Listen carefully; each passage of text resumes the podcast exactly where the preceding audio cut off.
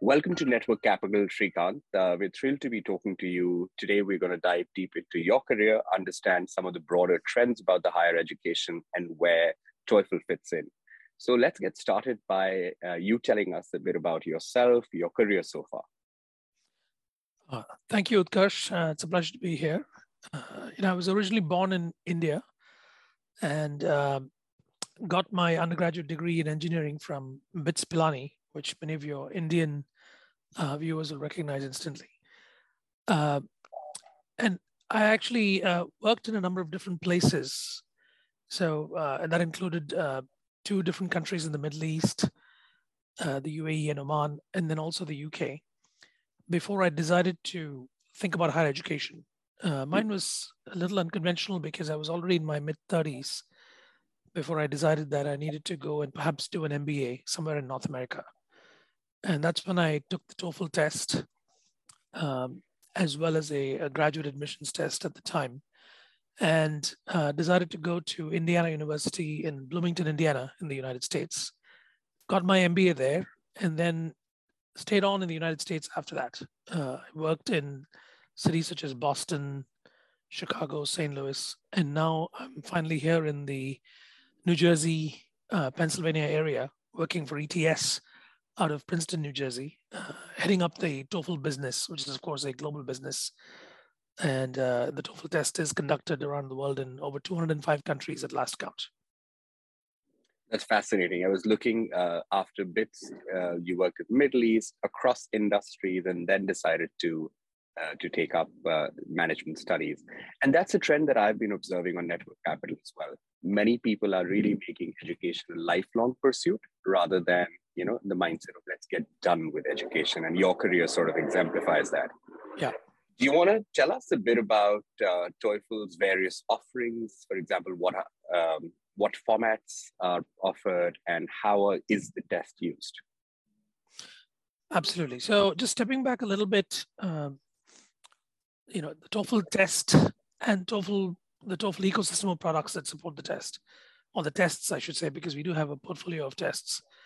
Uh, really perform one key function, and that is it's all about giving people confidence to learn and then operate in an English environment.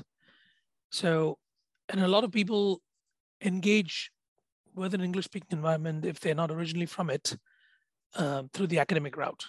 A lot of people go to study uh, abroad, like I did, um, from around the world. And in some cases, you know, they already may be exposed to the English language. They may have even uh, gotten their education in English. And in other cases, English might have been a second or even a third language. So what TOEFL does is it helps them to bridge their old world with their new. Because English is, of, of course, the global language. Um, apparently, it's a, um, let's see, uh, second or third most spoken native language in the world. But as a language, as a second language that people learn, uh, something like uh, two and a half to three billion people in the world are learning it. Uh, and then that dwarfs any other language being learned as a second language uh, in contrast. So wherever someone is coming from or wherever they want to go, they have to um, get comfortable operating in an English dominant environment. And so what the TOEFL test does, for example, is it, uh, it it really helps to create an ecosystem where people build confidence in engaging with the English language. And the way the, the flagship TOEFL I B T test, test does that is by focusing on the academic piece. So the, the TOEFL I B T test is a test of academic English.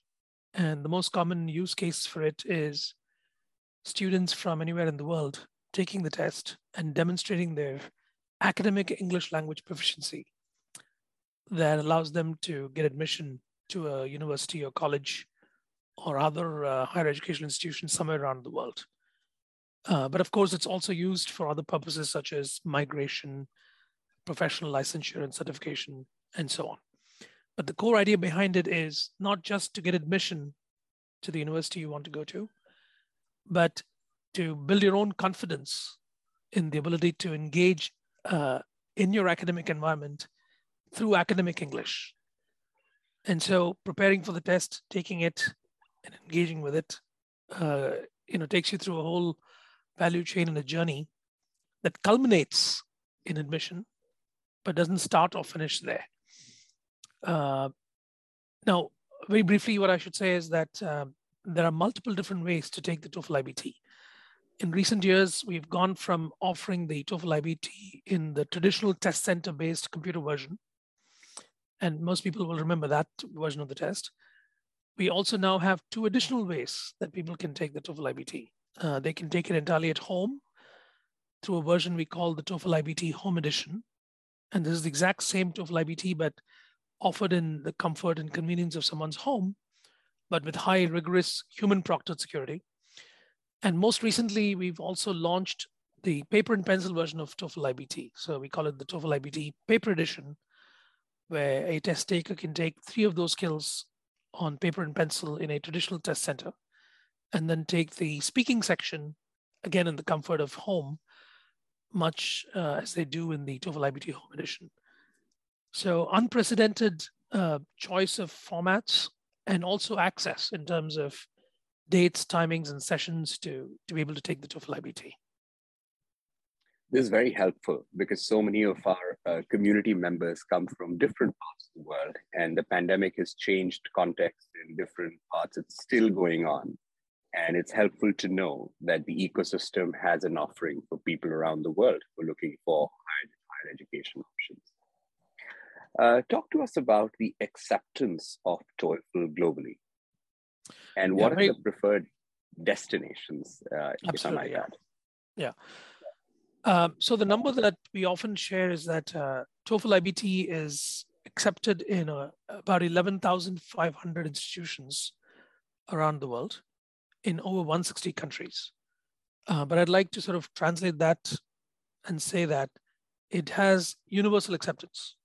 So what I mean by that is if you look at the English-speaking countries, and those being the U S, Canada, the U K, Ireland, Australia, and New Zealand primarily, uh, where every institution teaches in English, TOEFL I B T is accepted by every university or college or higher educational institution, right?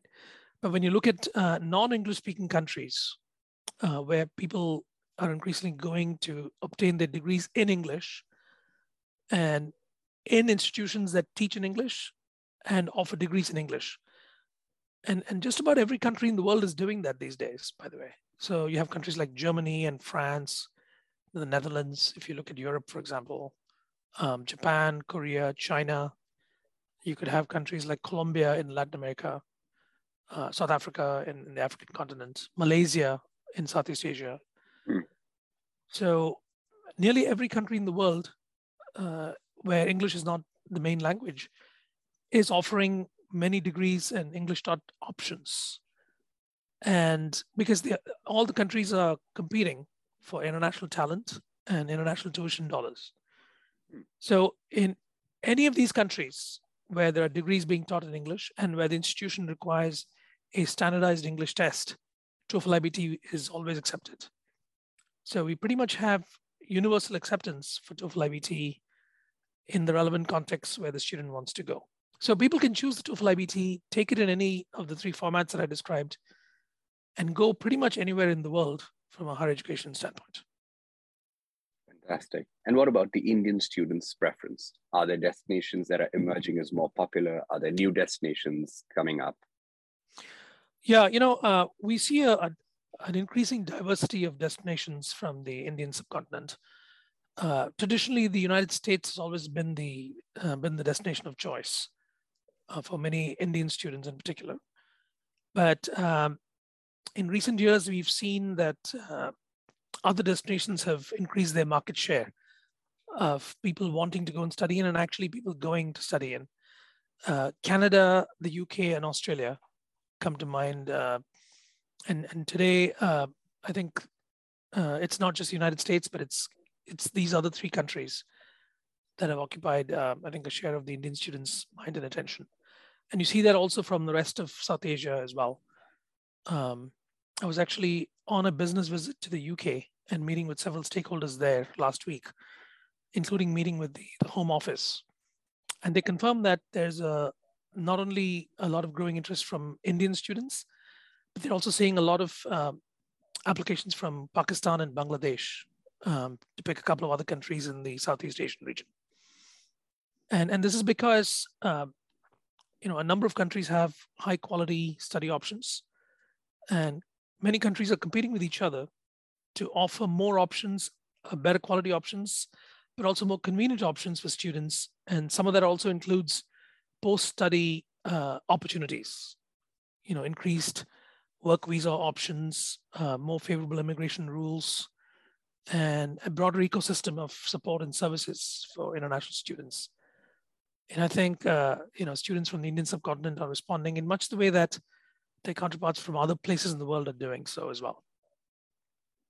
That's true. I mean, it seems like even in the higher education era, we're seeing the emergence of a multipolar world, multiple hotspots for uh, higher education. And you're absolutely right. It's not uh, an isolated question. There are visa issues, there is employment, there is, of course, English speaking, and uh, TOEFL seems to offer them a really interesting pathway towards it.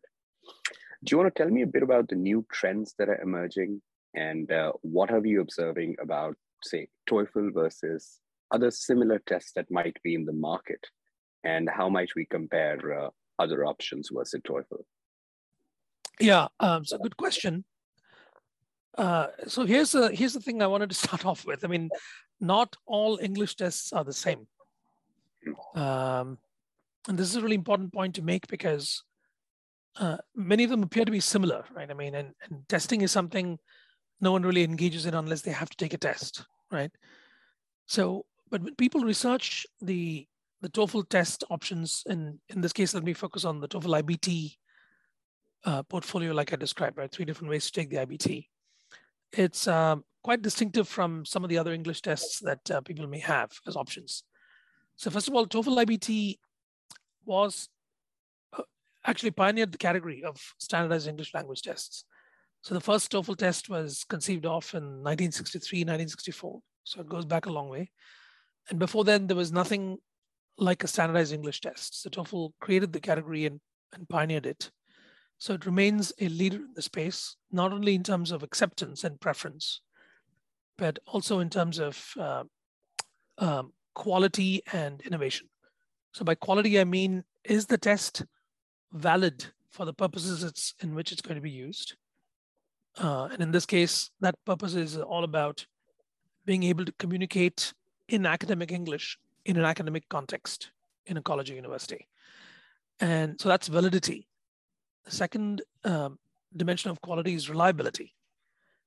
And in other words, does it measure what it purports to measure in a fair, unbiased, and highly accurate way? Mm. So on, on these quality dimensions, TOEFL does stand above uh, other tests in this field, and I can explain why in a minute. Uh, uh, so let me take the example of, uh, uh, let me take the dimension of validity, for example, right? Right. TOEFL is the only English language test that has one hundred percent academic English.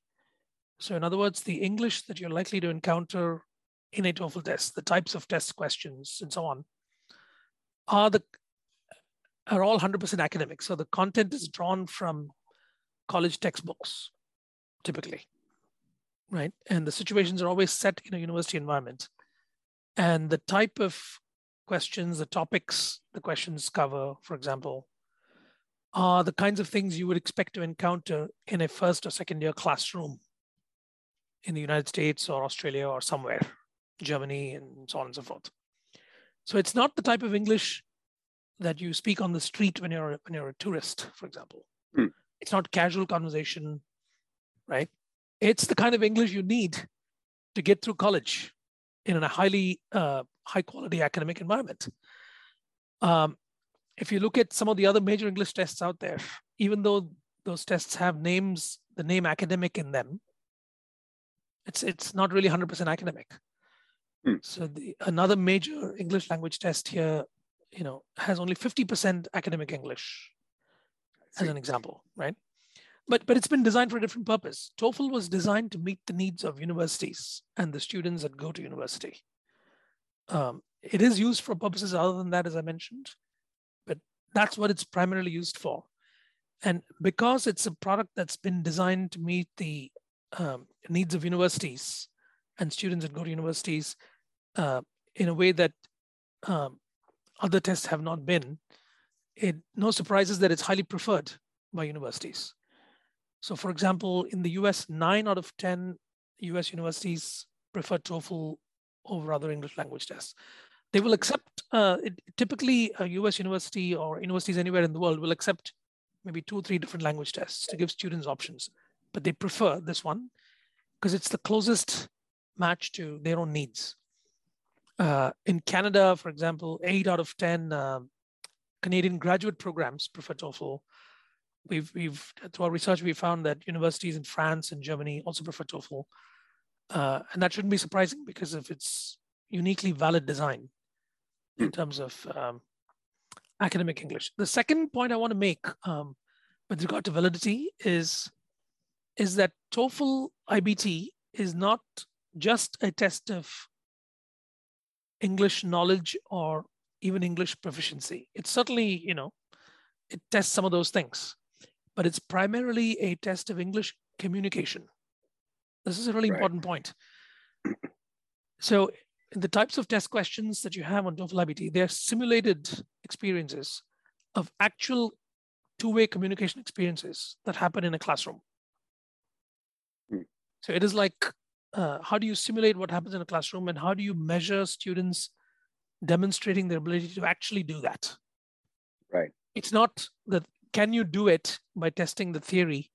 It's making you actually do those things during in the test and directly measuring how well you're doing it. Other tests don't do that. Um, so I'll give you one example of a type of task that's unique to the TOEFL I B T. We call it the integrated task. So when someone is presented with, let's say, a, a reading question, so they're given a passage to read, and then they're given a, a listening piece where they have to listen to another piece. It's related to the same, same, same topic that the reading piece was about, but it's not the same thing. So it takes, it brings some new dimensions to the topic, but through the listening format. So then the student is asked to respond, and their response is going to be a, um, a one or two minute uh, speech. So what the student is now doing is they're integrating what they've read, what they've listened to, and they're going to translate all that and speak their response or point of view or opinion or whatever we want to ask them to do in that case. Think about it that, I mean that, so it's not just a, a question that says, pick, you know, here's a passage and pick the right answer, right? This is actually what happens in a classroom where they may be asked to read something and come to class. Then they're probably listening to the professor talking to them about something.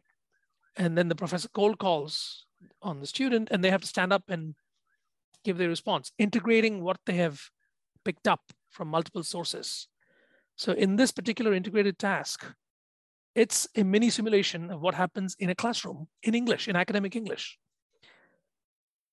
And, and, and so this is how the most of the TOEFL test is built up. So, so it's the most valid design for that environment, right? The university um, classroom for academic English. Uh, but let me pause there because that's on validity. I can keep going on. Uh, I can talk about unique aspects of reliability um, that we've built into the test as well. I'd love to hear and uh, mm-hmm. also hear about new trends that you're seeing, because being in your seat must be giving you access to a lot of data and information about students' preferences. So we'd all uh, love to hear more about it.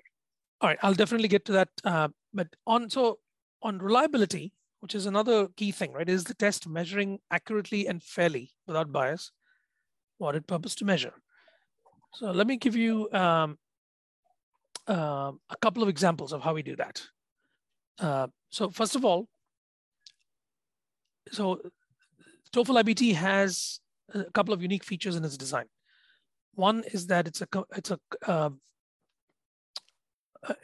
so in in the traditional format, right? When you take a test in a test center, all your sections are given on a computer, including the speaking section. So in the speaking section, you're given certain prompts that are displayed on the screen for you and read out to you. And then you're given some time to prepare. And then you're supposed to give your speaking response. And, and the response is recorded into the computer. You're not actually talking to a human being because that could introduce some bias. In, in other tests, for example, you may be with a live interviewer who's asking you questions. That interviewer may be from your own country or it may be from some other country. But let's say if you're, if you're, a, uh, if you're a test taker doing a live interview for another test, maybe you're a student in India sitting down with an Indian interviewer. Yeah. And maybe in another country, let's say if you're taking the test in, in Poland, you may be a Polish student interviewing with a Polish interviewer. What's to say that the, cult, the, the examining culture in Poland is, is maybe less lenient or more, more stringent than the one in India? So this, and the score that's coming out of those two sections, are they directly comparable or not? Right? We would argue that there's some inherent bias, cultural bias that's introduced there.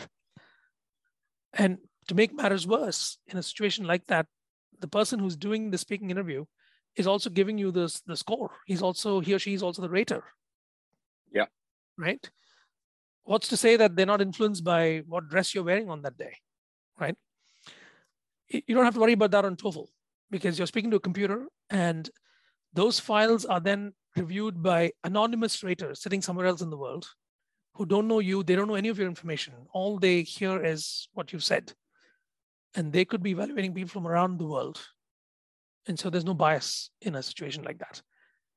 No bias means the scores are very comparable and therefore more reliable, right? So that's one example of how we build that in. Another example of how we do that is uh, before a TOEFL test question makes it to an actual TOEFL test, we spend, and sometimes could be as many as twelve months, actually um, pre-testing the questions.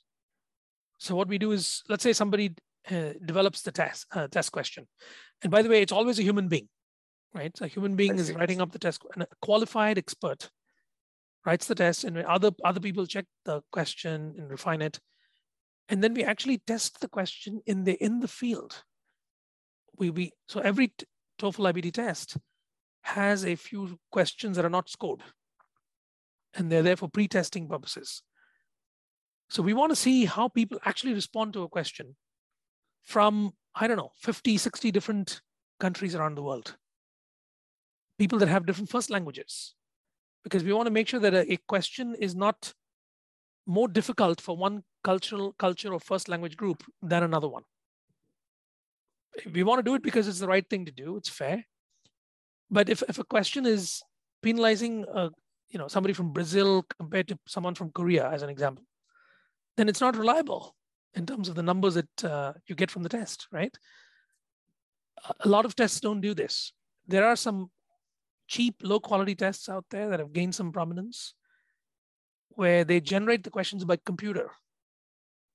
So instead of taking twelve months to refine a question, they do it in, I don't know, twelve seconds, or whatever the computer can do, right?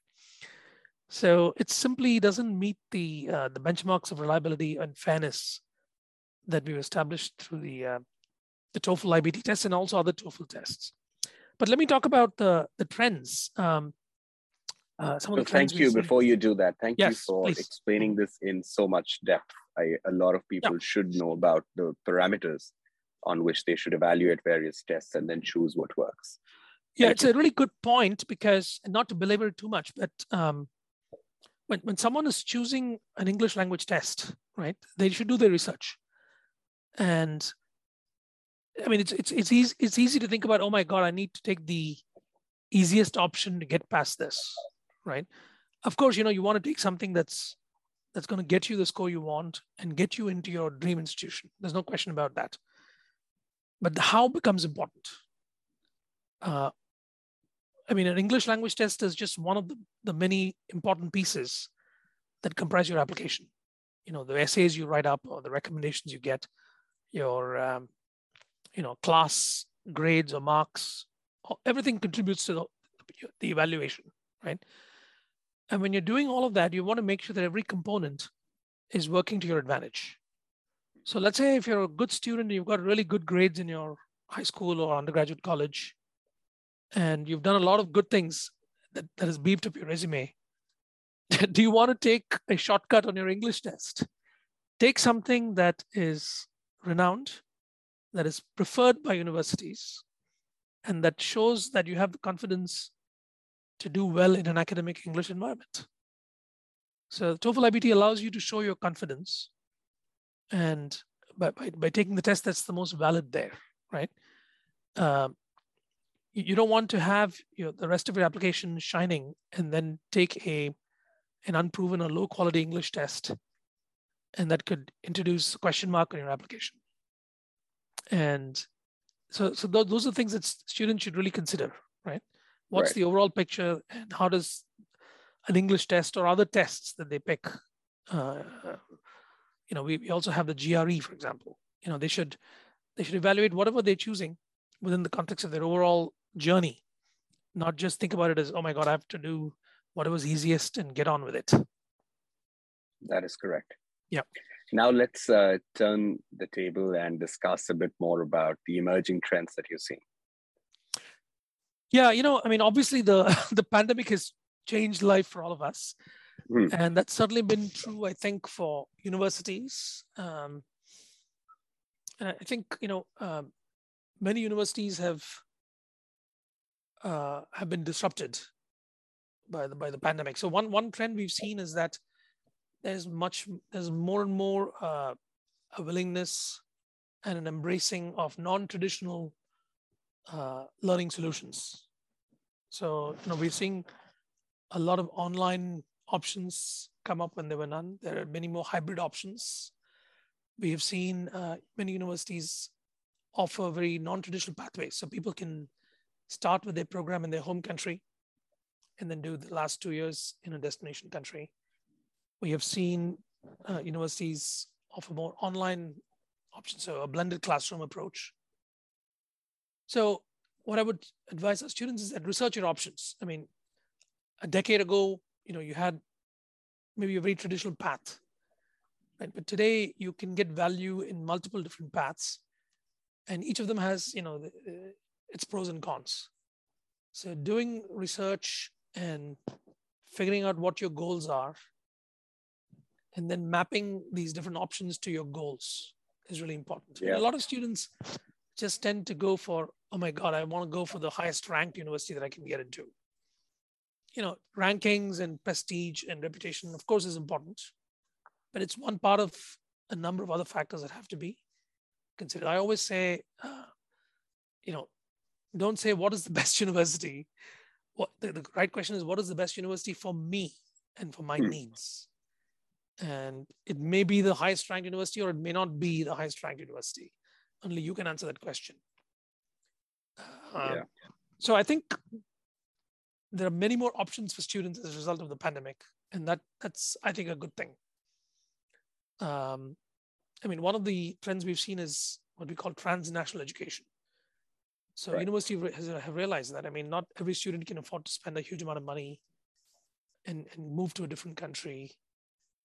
And so they're setting up campuses in, in countries where they've traditionally drawn students from, and we call that T N E, or transnational education. So you've seen universities from the U K, the U S, and other countries um, set up campuses in, say, you know, the Middle East, or far, uh, the Southeast Asia, India, um, and, and many other countries around the world.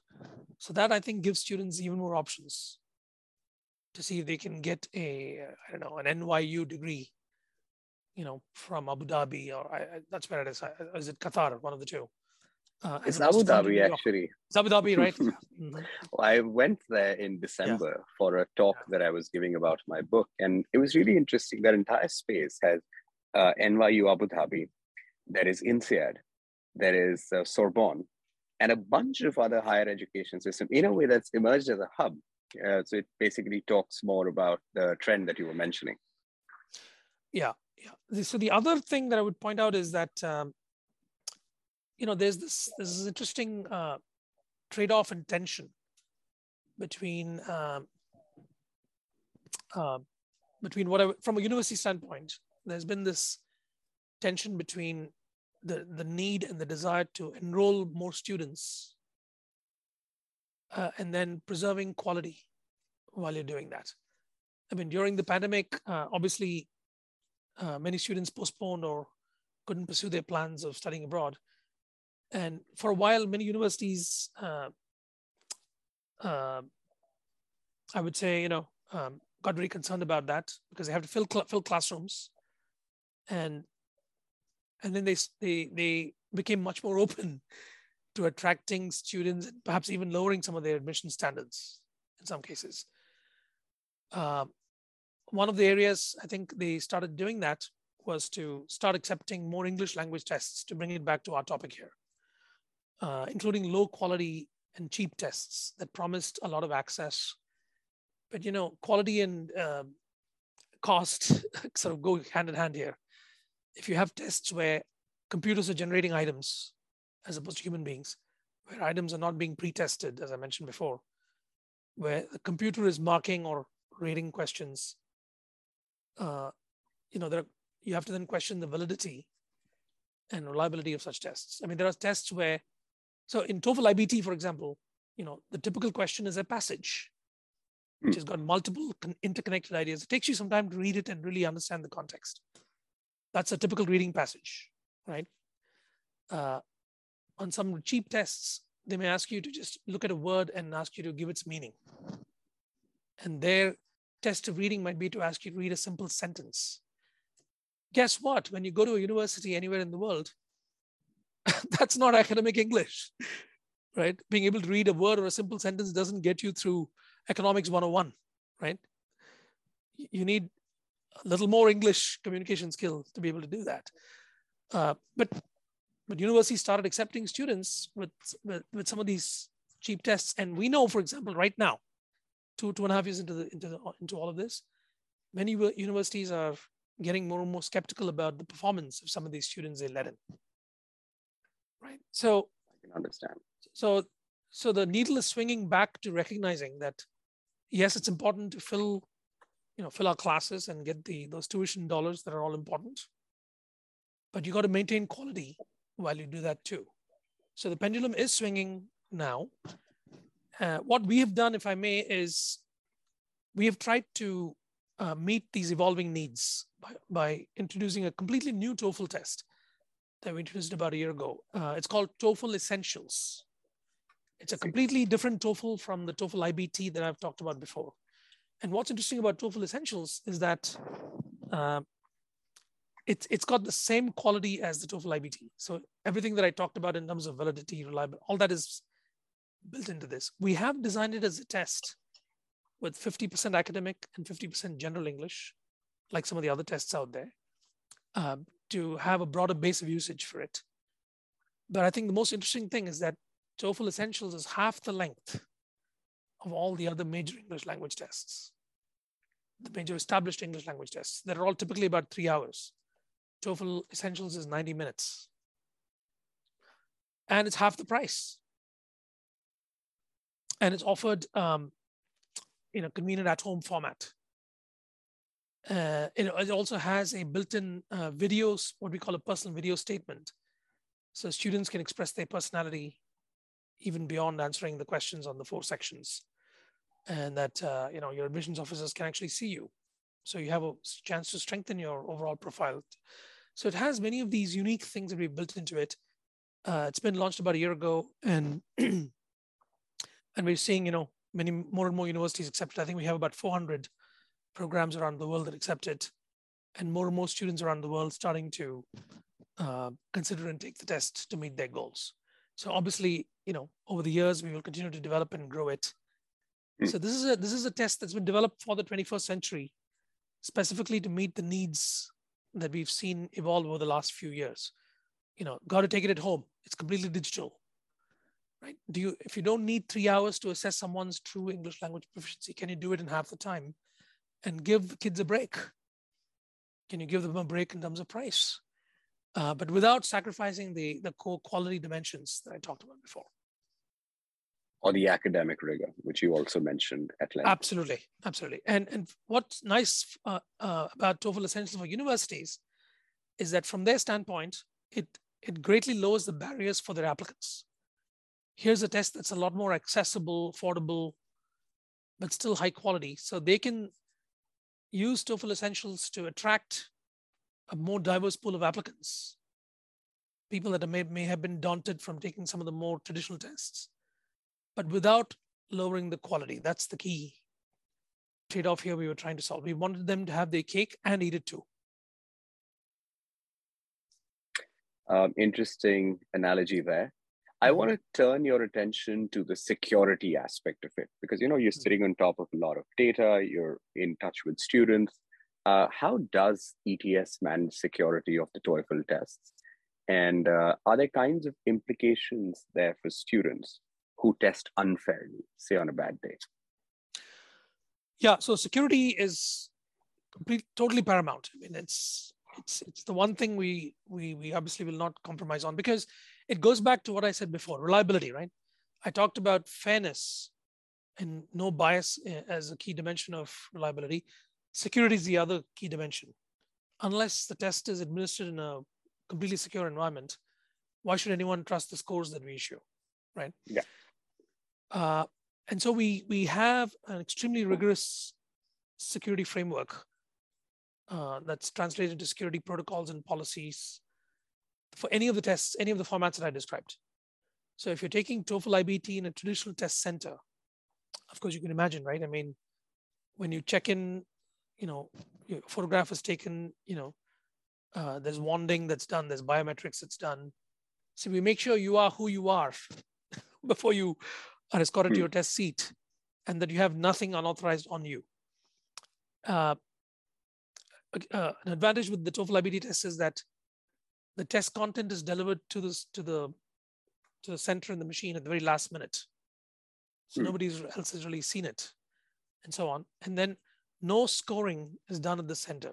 It's all done outside, somewhere in a central location, by people who don't know anybody at the, cent at the center and so on. So we build in a lot of these things. And of course, every test center has, you know, multiple proctors that are not only walking the halls, but also looking at video screens of what's going on. Uh, if you if you have to take a break, then you have to re recheck in, and the, all the security procedures are uh, done again, and so on and so forth. Uh, and of course, we have an excellent track record of how you know how secure these tests are run. But let me spend a few minutes on the TOEFL I B T Home Edition, as sure. well as the TOEFL Essentials, because these are completely. These are tests that are given to you in your home, right? So a student who wants to take the TOEFL I B T Home Edition or the uh, TOEFL Essentials, you know, goes onto a website and registers and pays for the test in exactly the same way. But now their testing appointment is not a place where they have to maybe drive half an hour or take a one-hour train to get to. It's right in their home, but it's at a fixed time, right? It might be, let's say, eleven o'clock in the morning on a Saturday, as an example. So what happens then is that before you show up for your appointment, you you know we ask you to to run some checks on your computer, and we we want to be sure that your computer is is uh, the machine is compatible with uh, the requirements of the test, but it's also secure. And if you pass those equipment checks, then you bring your computer. To, so you have to be in a room. Let's say you're in your room in your house. It has to be a closed room, with uh, doors that are lockable. You cannot go in or out. Nobody else can be there. And when you check in, there's an actual human being, and he or she may be in the same country or in another country, but they look at you through your computer camera. Okay? I see. And yeah. then they, there's a whole check-in process that happens. So they check your I D, they take photographs, all the stuff that happens in a test center. But then what they also do is you are supposed to use your computer camera or an external camera, and you're supposed to show the whole room to the proctor. So they will see what's on your desk, they'll see what's under your desk, they'll see what's behind the cupboard, they'll ask you to open the curtains, they will check every, every damn thing in the room, and only when the proctor is satisfied that the room is secure, and then they run another check on your computer to make sure there's no unauthorized software on it. And then they, they, your whole computer is locked down. You can't do anything but the test application, right? You obviously cannot have mobile phones, you know, uh, you cannot use it. We don't even allow you to use the traditional headphones that you can use in a test center, mm-hmm. right? So every possible thing we can do to make it a secure environment, we do that. And then the test begins. And, and throughout the test, until it ends, you're being watched by somebody, right? Maybe a proctor is watching three or four students do it. So they can not only see you sitting in front of your computer and doing it through your camera, but they can also see what you can see on your screen, right? And the proctor has, if there's something suspicious going on, if somebody tries to do something funny, the proctor can warn them, and they also have the ability to cancel the test. So we built in a lot of, um, and all this was had never been done before, right? When the pandemic broke in uh, February of twenty twenty, we were able to launch this product, TOEFL I B T Home Edition, in six weeks, all over the world. And it's been two and a half years. It's hugely successful. You know, students from more than two hundred five countries have taken it. Hundreds and thousands of, several hundreds and thousands of tests have been administered and scored. But all happening in this highly rigorous security environment, but in the comfort of your home, right? So that's a, an unprecedented innovation that we were able to bring to the marketplace. Of course, it's helped so many students as well as universities uh, because they, you don't have to worry about, you know, is my country, is, I'm sorry, is my city locked down? Is it safe for me to go to a center with COVID or whatever it is, right? No problem. You can just take it in your house if you have a good internet connection, of course. Uh, and TOEFL Essentials, the test we launched later on, um, because we knew we could do this model very successfully, TOEFL Essentials uh, is, is administered in exactly the same way. It's an at-home test with all the security and so on.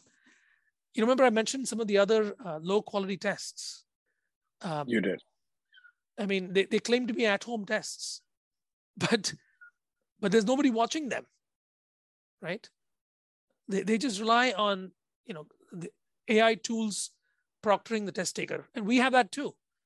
So we have, you know, in the TOEFL I B T Home Edition or Essentials, the state-of-the-art A I tools happening, mm. but they assist the human proctor. They don't replace the human proctor. We don't believe a test is secure unless somebody's watching you. Because, you know, there's so, the, the small minority of cheaters there are, they're really smart.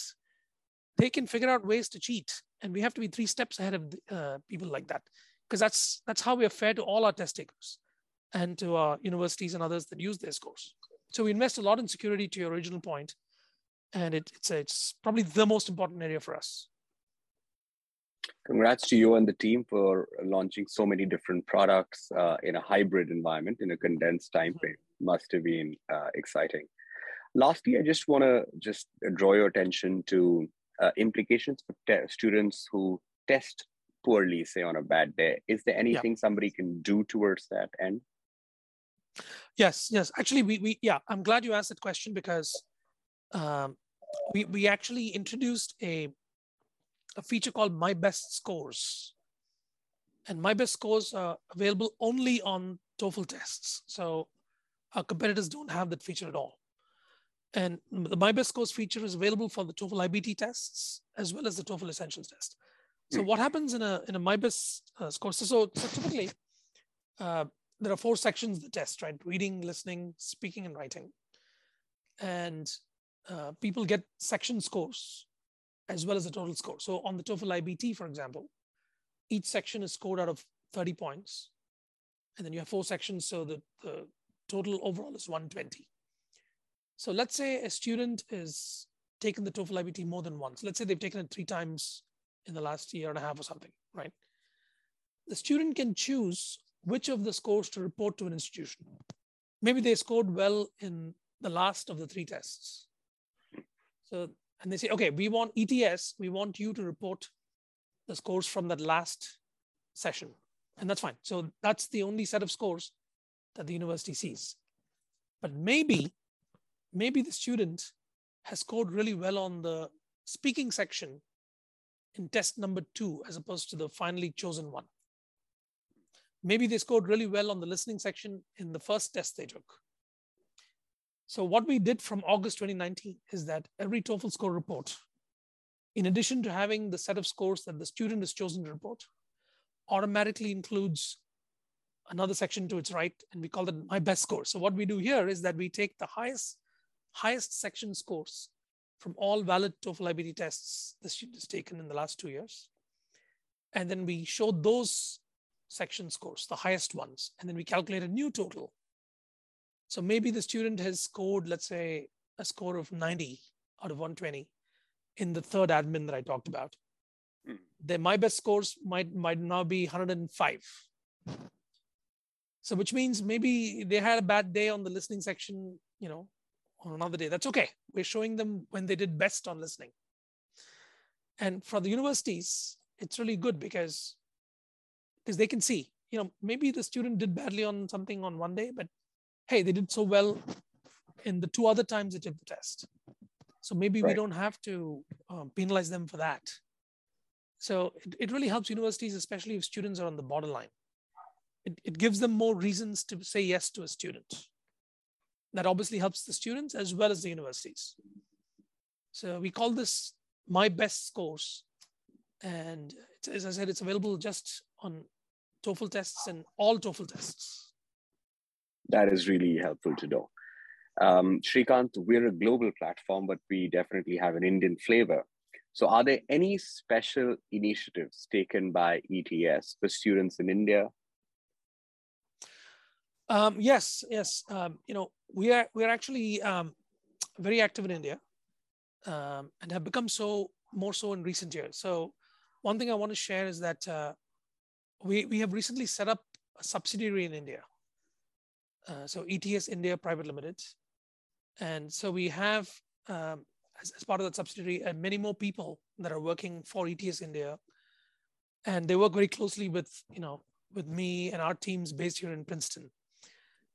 Uh, one example of how that benefits students is that this, this, we're trying to bring in a higher level of customer service and responsiveness. So there are act- there's actually customer service teams based in India that can help students and walk them through some of the some of the questions they have and things like that. So there's an outreach center that we now have. I think we have a staff of half a dozen or so that are working actively to in- engage with Indian students, both inbound as well as outbound. So that's one example of how we have um, brought in a more local flavor to our long-established uh, global product. Um, and then, um, you know, we are offering so many more sweet deals. For example, we are right now running a promotion uh, specifically for India. So it's not available for, for, for the audience that's not uh, in India. Uh, as you know, students from India, um, I mean, the majority of them tend to go for graduate education, postgraduate, right? Versus going directly from high school to an undergraduate institution. I think about seventy, eighty percent of our students from India tend to go for graduate education overseas. So they take the G R E, right? And they also take the TOEFL. So what we've uh, got right now is a promotion, which is a very, very attractive deal. If an Indian student is going and uh, registering for the G R E test, we give them a twenty-five percent discount on their TOEFL test. And, but they have to buy it at the same time that they're buying the G R E test. And then they can use that, voucher, that discount voucher, you know, for a certain period afterwards as well. So I would encourage our Indian students to definitely check that offer out, which is time limited, and to take advantage of that. And, and people have been taking advantage of, of that. Um, and, you know, because G R E and TOEFL are from the same company, of course, there's an advantage if you take a G R E and if you take a TOEFL versus another English test. You're going to recognize the, the, the types of questions and, you know, the tone and the, the tenor of the, of the types of questions. Um, so that's just a couple of examples of how, um, you know, we're serving Indian students. We also have, if, if students are working through an educational consultant or an educational agent, and we know many students tend to do that, uh, working with their agent, they may have access to special offers and special training programs and lots of other resources like that as well. So there's a lot more things I can talk about, but I thought I'll highlight just a few of those for you. This is uh, this has been a fascinating conversation, Srikanth. Thank you very much for your time and to your entire team for helping us set up uh, a, a class that walked us through the broader trends in higher education, that gave us an overview about how universities look at various examinations, the different business models and different products that your team has created, and finally, the customized offerings for India. I look forward to having um, you back again to talk more about uh, the other innovations that you do in the years to come. And I wish you the very best. Network Capital is very happy to be joining hands with uh, uh, E T S, uh, promoting TOEFL among our students. And uh, we look forward to a fruitful collaboration. Thank you. Thank you, Utkarsh. It was a pleasure to be uh, with you and your team today. And thank you for giving us the opportunity to, to share some of these insights today.